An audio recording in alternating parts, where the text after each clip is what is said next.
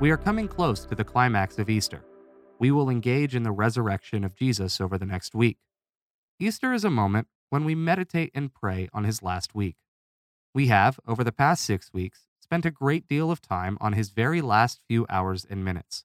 We do this because we want you to understand the great many happenings over this time frame, but also to see how intentional every word and act of Jesus really was on the last day of his crucifixion story. There are so many more stories within these stories. We could have taken his entire last week into account. But we wanted to linger in the last few hours, as they are worth weeks and months of study. As Christians, our understanding of the crucifixion of Christ is paramount to understanding his resurrection.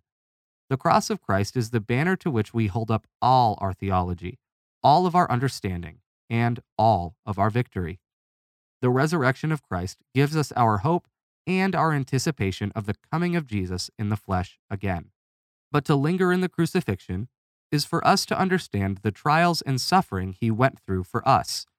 We see the players, the characters that have been immortalized in these stories. We understand their impetus, their desires, and their hopes for a Savior. We also understand their disappointments, their sadness, and their struggle to understand. But beyond anything, we see how Jesus was faithful till the end, not giving up on the mission of God and not giving up on us. We see his grace on the cross, we see his pain and suffering, but we also see his power. As he was placed on the cross, the beginning of the end began. What Lucifer assumed would be his crowning moment became his most devastating defeat. Once Jesus had given up his spirit to God, there was no longer anything else that Satan could do. Victory over sin was secured and assured. All that needed to take place was to see God have victory over the effects of sin, and we would see that in just a few days. As you begin the final journey to the resurrection, what has this story of the crucifixion of Jesus meant to you?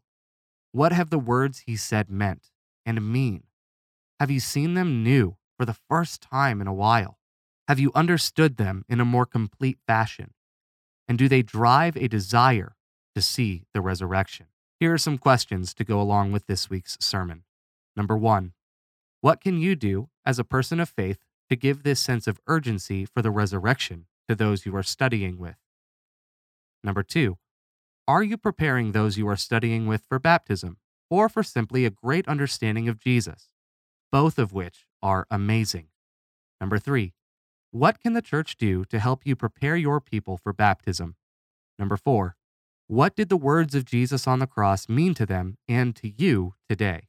Number five, the seven phrases that Jesus speaks from the cross are powerful, are evocative, and are transformational. Can you make a list of them from Scripture? You will have to jump from gospel to gospel to get them all in. Number six, why is the cross so important? What can you do to remember its importance in your own faith journey?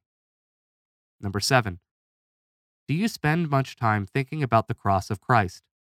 How can you make it more central to your understanding of Jesus? Number eight, ask the person you are studying with what the cross might mean to them. Number nine, why is it important to see the role of women in the faith and life of Christ? Number 10, what can we do as a community to give you all the tools you need in order to make the decision for Christ? Number 11. Who are you inviting to the Easter service at Crosswalk this year? And number 12. How does studying the cross give you a spiritual awakening?